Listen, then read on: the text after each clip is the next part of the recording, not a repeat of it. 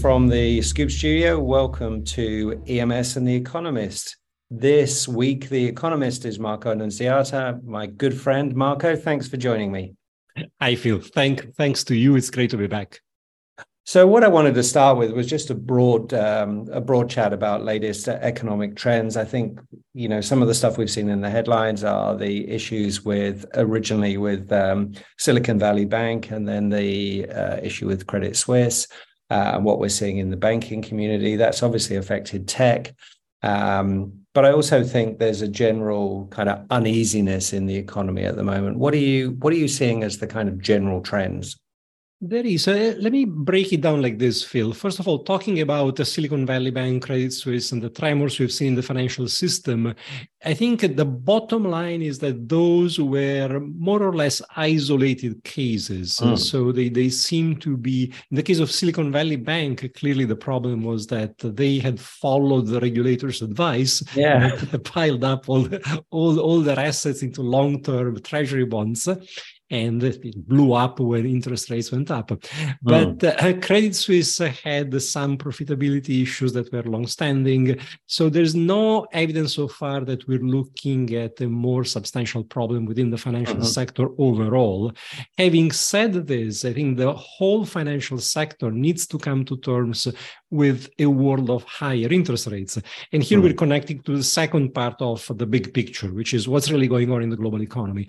And the mm. way I see it, is uh, we are seeing some signs of weakening, especially in the U S, but there's still tentative signs of weakening. The labor market, for example, remains very strong in the U S mm. as it is in Europe. So the weakening in economic activity is still its very early stages. Overall, yeah. these economies are resilient, and therefore inflationary pressures remain quite robust. And inflation has come down, but we're still looking at inflation rates running at five, six percent, which is a lot. Yeah. And my or guess ten percent is in the U K. ten percent or ten percent in the U K, indeed, indeed. And so I think that means two things, Phil. One is that interest rates, especially policy interest rates, will remain higher for longer than people expect. Mm-hmm. And the second thing is, even when we beat inflation down, and I think it will take a couple of years, interest rates are not going to go back down towards zero. They're going to yeah. stay at what used to be normal. And financial yeah. markets are not yet prepared for this. And I think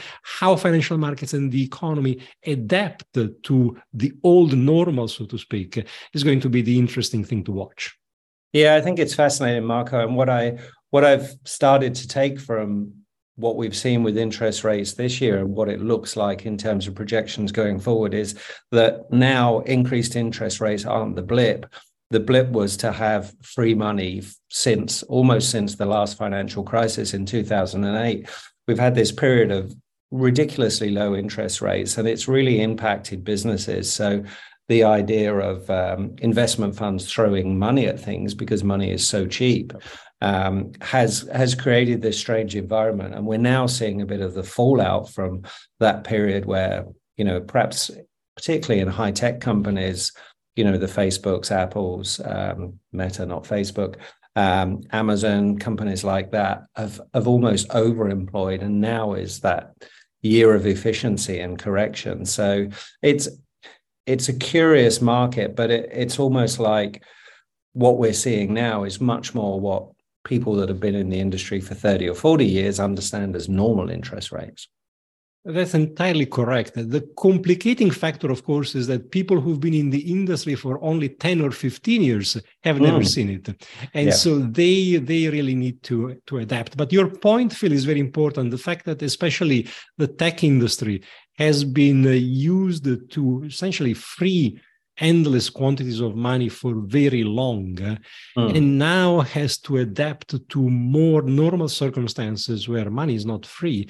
I think that will change the business model. As you pointed out, we're seeing companies like Meta trying to adapt, but I think it's going to be a long journey for these companies to adapt and for investors and consumers also to understand better what is actually the value that these companies are bringing to the table, which of course differs from company to company. Yeah. Yeah, I think it's fascinating. And again, with those big companies, we have to, you know, originally we thought they were um, social network companies, but in many cases, they just turn out to be different versions of large media companies. They're media companies, they're media and advertising companies. Advertising model, and it's, yeah. it's fascinating. The, the other thing I wanted to explore with respect to particularly those um, large tech companies and the substantial, you know, kind of five, five-digit layoffs that we've been seeing this year, which again aren't huge compared to the employment they added in the last two years. But that seems to be at odds with the talent shortage in the manufacturing space. Um, I still constantly hear, although there is some easing, of challenges getting people that are operators, that are engineers, that are supply chain experts for the manufacturing industry, yet we're seeing thousands and thousands of Silicon Valley software engineers um, being laid off. Is that just a, a correction in the market, and is the the talent shortage because we have been manufacturing offshore for so long? I think the so definitely the fact that we have been manufacturing offshore for so long is an important contributor to the current shortage, because we have not even bothered creating the pipeline of talent that the manufacturing mm. sector needs. So that's a very, very important consideration. And also the fact that uh, manufacturing, I mean, you and I know it very well, but manufacturing for a while has been almost uh, out of fashion in most uh, developed Western countries. It was not the sector that the young people aspired to join. Mm. And that needs, that needs to change. It's also interesting, as you point out, that uh, as manufacturing becomes more digital, you would expect it to be able to absorb or to benefit from the what is now an excess of software talent uh, in the tech industry proper. Mm. There, there is something there which is a bit puzzling. I think a part of it might be that uh, digital skills which are needed in the manufacturing sector are somewhat different. I think what oh. you really need in the manufacturing sector is a combination of digital skills and understanding of manufacturing techniques and yeah. issues. The other part might be that uh, the uh, there's a There might be a delay. It might be the case that it's going to take some time before some people who have been made redundant in the tech sector decide that they could actually pursue some very rewarding careers elsewhere. Yeah, yeah, and that, you know, they may be looking for some something very similar to what they they've they've had in the past, which is, you know, a startup with a foosball table and a. Uh, kombucha bar and all that good stuff, and a six-figure salary. So, yeah, but you know, even, um, even that's going to be hard that, for a, it's going to be hard to replicate. It's going to be hard to for for manufacturing to match. It's also going to be hard for true tech companies to replicate. So yeah. I think that's going to be gone for a while. But I think uh, the other important thing is uh, we. We as countries should really double up on the efforts to create this pipeline of talent for the manufacturing mm. sector, because uh, it's uh, it's more than just an issue of reallocating existing labor. We need to create a pipeline of young talent that can mm. feed manufacturing and innovation in manufacturing. Otherwise, this is going to have very negative consequences for long-term growth in our countries. Yeah. Yeah. And it's interestingly something that China did very well in the last in the last fifteen, twenty years. The, the, the number of graduates that were coming out of their universities that saw manufacturing as a very good industry to, to work in, and it's actually served them very, very well. So um, I think that's fascinating. I've been listening to your podcast on um, eco ecosystemic thinking. Futures. Um, ecosystemic futures. To, that's fun. Yes. Yeah. Yeah. It's a really interesting podcast, and I've enjoyed. I've I've enjoyed the episodes that you've been on more than the others, but they've all been good. Um, what I wanted to explore was how we look at manufacturing, and you know, often people say to me, "Oh, you work in in E M S, but what about semiconductor, or what about supply chain?" And I always say, actually, we cover the whole ecosystem. So we tend to use the word ecosystem, but I wonder when we think of the structure of that ecosystem and the changes we're trying to make in the structure of that ecosystem, whether we really understand the processes of, of ecosystemic um, processes and systems and how those things change. So we take an ecosystem like the Um, the manufacturing supply chain, which has developed over decades, in the last two decades has shifted substantially to a particular location. Now we're trying to maybe shorten supply chains and shift it back. How agile can ecosystems be? How easy are they to change? Are they like super tankers that take forever to turn around? I think that the recombination between the super tankers and much more agile boats.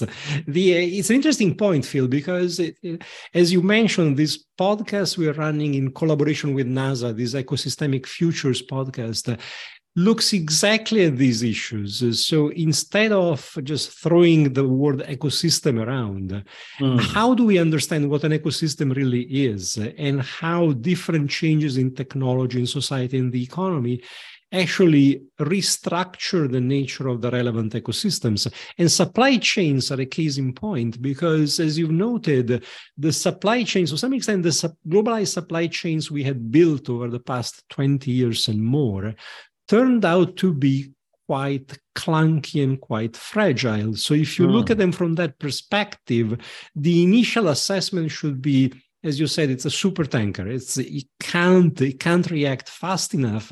Mm. It breaks. A shock comes and it breaks. I think in this case it breaks. It's been breaking because we have underestimated a number of risks as we were building these supply chains over the past twenty years. But if you look at it, if you look at it in a more traditional way, you would say, okay, now we understand the risks, so we restructure it, we reformulate it. Mm. If you look at it as an ecosystem, I think it's more interesting because you don't think about it in a centralized way. What are we trying to do? You think more in terms of uh, what is naturally happening? What are the actors doing? And a lot of it is stuff that you and I have seen up close, right? Companies that immediately react with technological innovation to try to find new suppliers, to try to uh-huh. improve the quality and the monitoring of the products and the components they're taking in. So you can see a lot of uh, immediate, natural, almost instinctive reactions by the different players in the ecosystem, combining to create something different. Mm-hmm. So in my view, just to, to summarize this, Phil, I feel like the the nature of the ecosystem is that what happens is more organic and natural. So it's a system that reacts to the shock and uh, in a very organic way re-optimizes itself. And at the micro level, these changes are very rapid, they're very flexible. Yeah. In some cases, also very disruptive. In the case of supply chains, I think we're still in the early stages, and it's going to be very, very interesting to see how su- supply chains get restructured over the next ten, fifteen years. Yeah. And what happens when governments try to interfere with ecosystems, when governments try to use things like the CHIP Act, they use things like tariffs, they use things like incentives to try and bring the ecosystem or shift the ecosystem in a particular dimension or in a particular direction geographically? They get between thirty and fifty percent of the impact they're hoping for, and okay. fifty and seventy percent of unintended consequences. And I yeah. think we have to face the fact that uh, governments are part of the ecosystem, right? So mm. they have to do something. We want them to do something. The problem, of course, is when uh, the governments or we as the citizens feel that policymakers are all-knowing and all-powerful, and we expect the solution to come from them.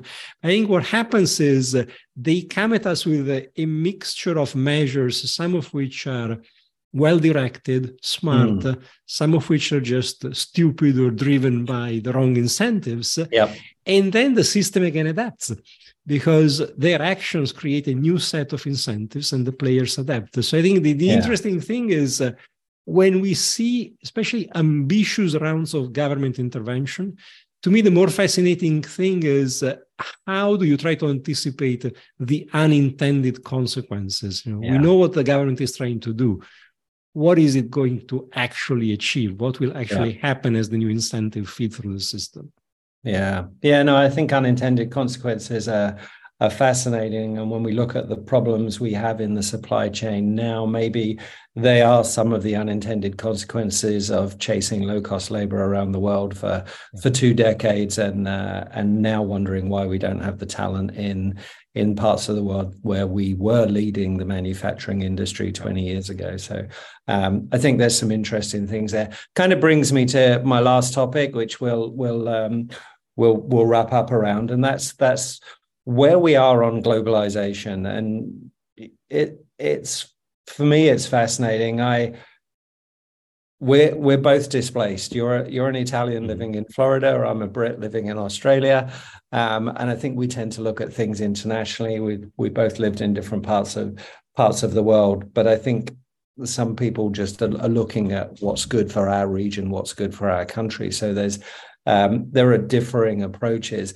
and I also don't think we've figured out what friend shoring and ally shoring really means yet, and what relationship we should have with countries that perhaps don't share our values and goals and uh, and objectives. And I think it's we're just at a fascinating stage with globalization. I'm curious how you see that trend, whether actually less is more and we should be thinking much more local, or whether we need to balance our regionalization with with some realities about the fact that it that it is pragmatic and practical to manufacture in in certain low-cost environments.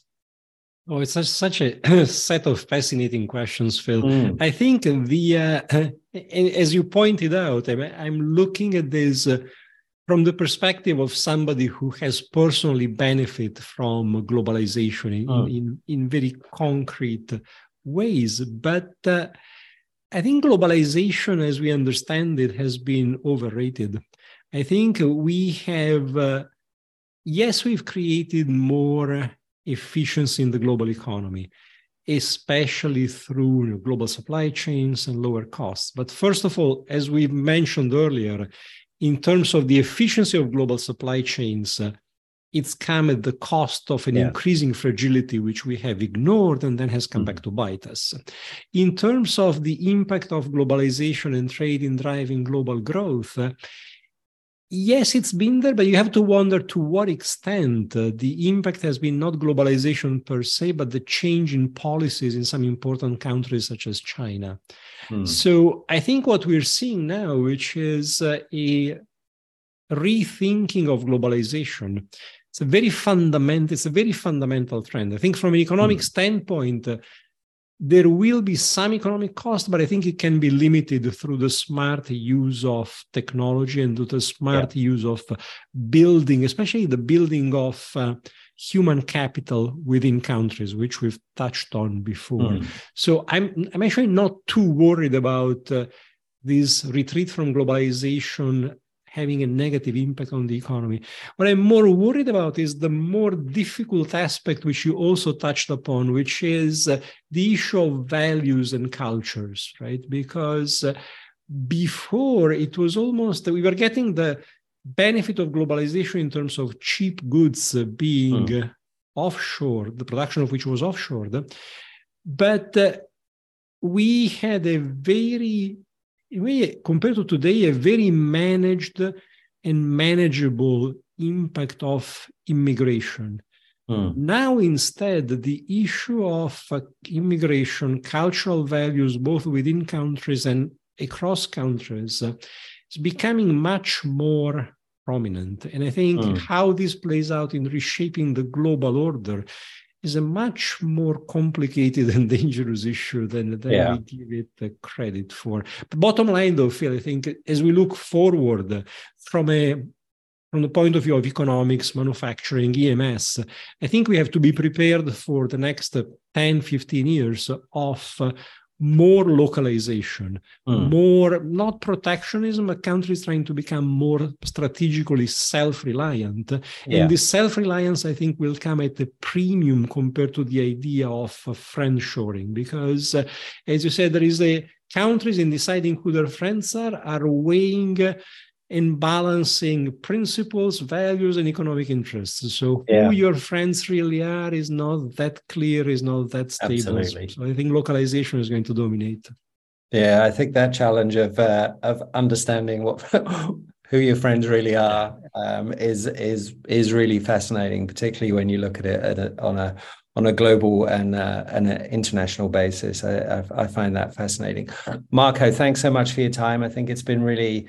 Really interesting to debate those topics today. I would recommend anybody to go and uh, explore Ecosystemic Futures, um, your podcast. I'll put a link to that in the description here today. But in the meantime, thanks, Marco. We'll chat again soon. Thanks, Phil. Always a pleasure.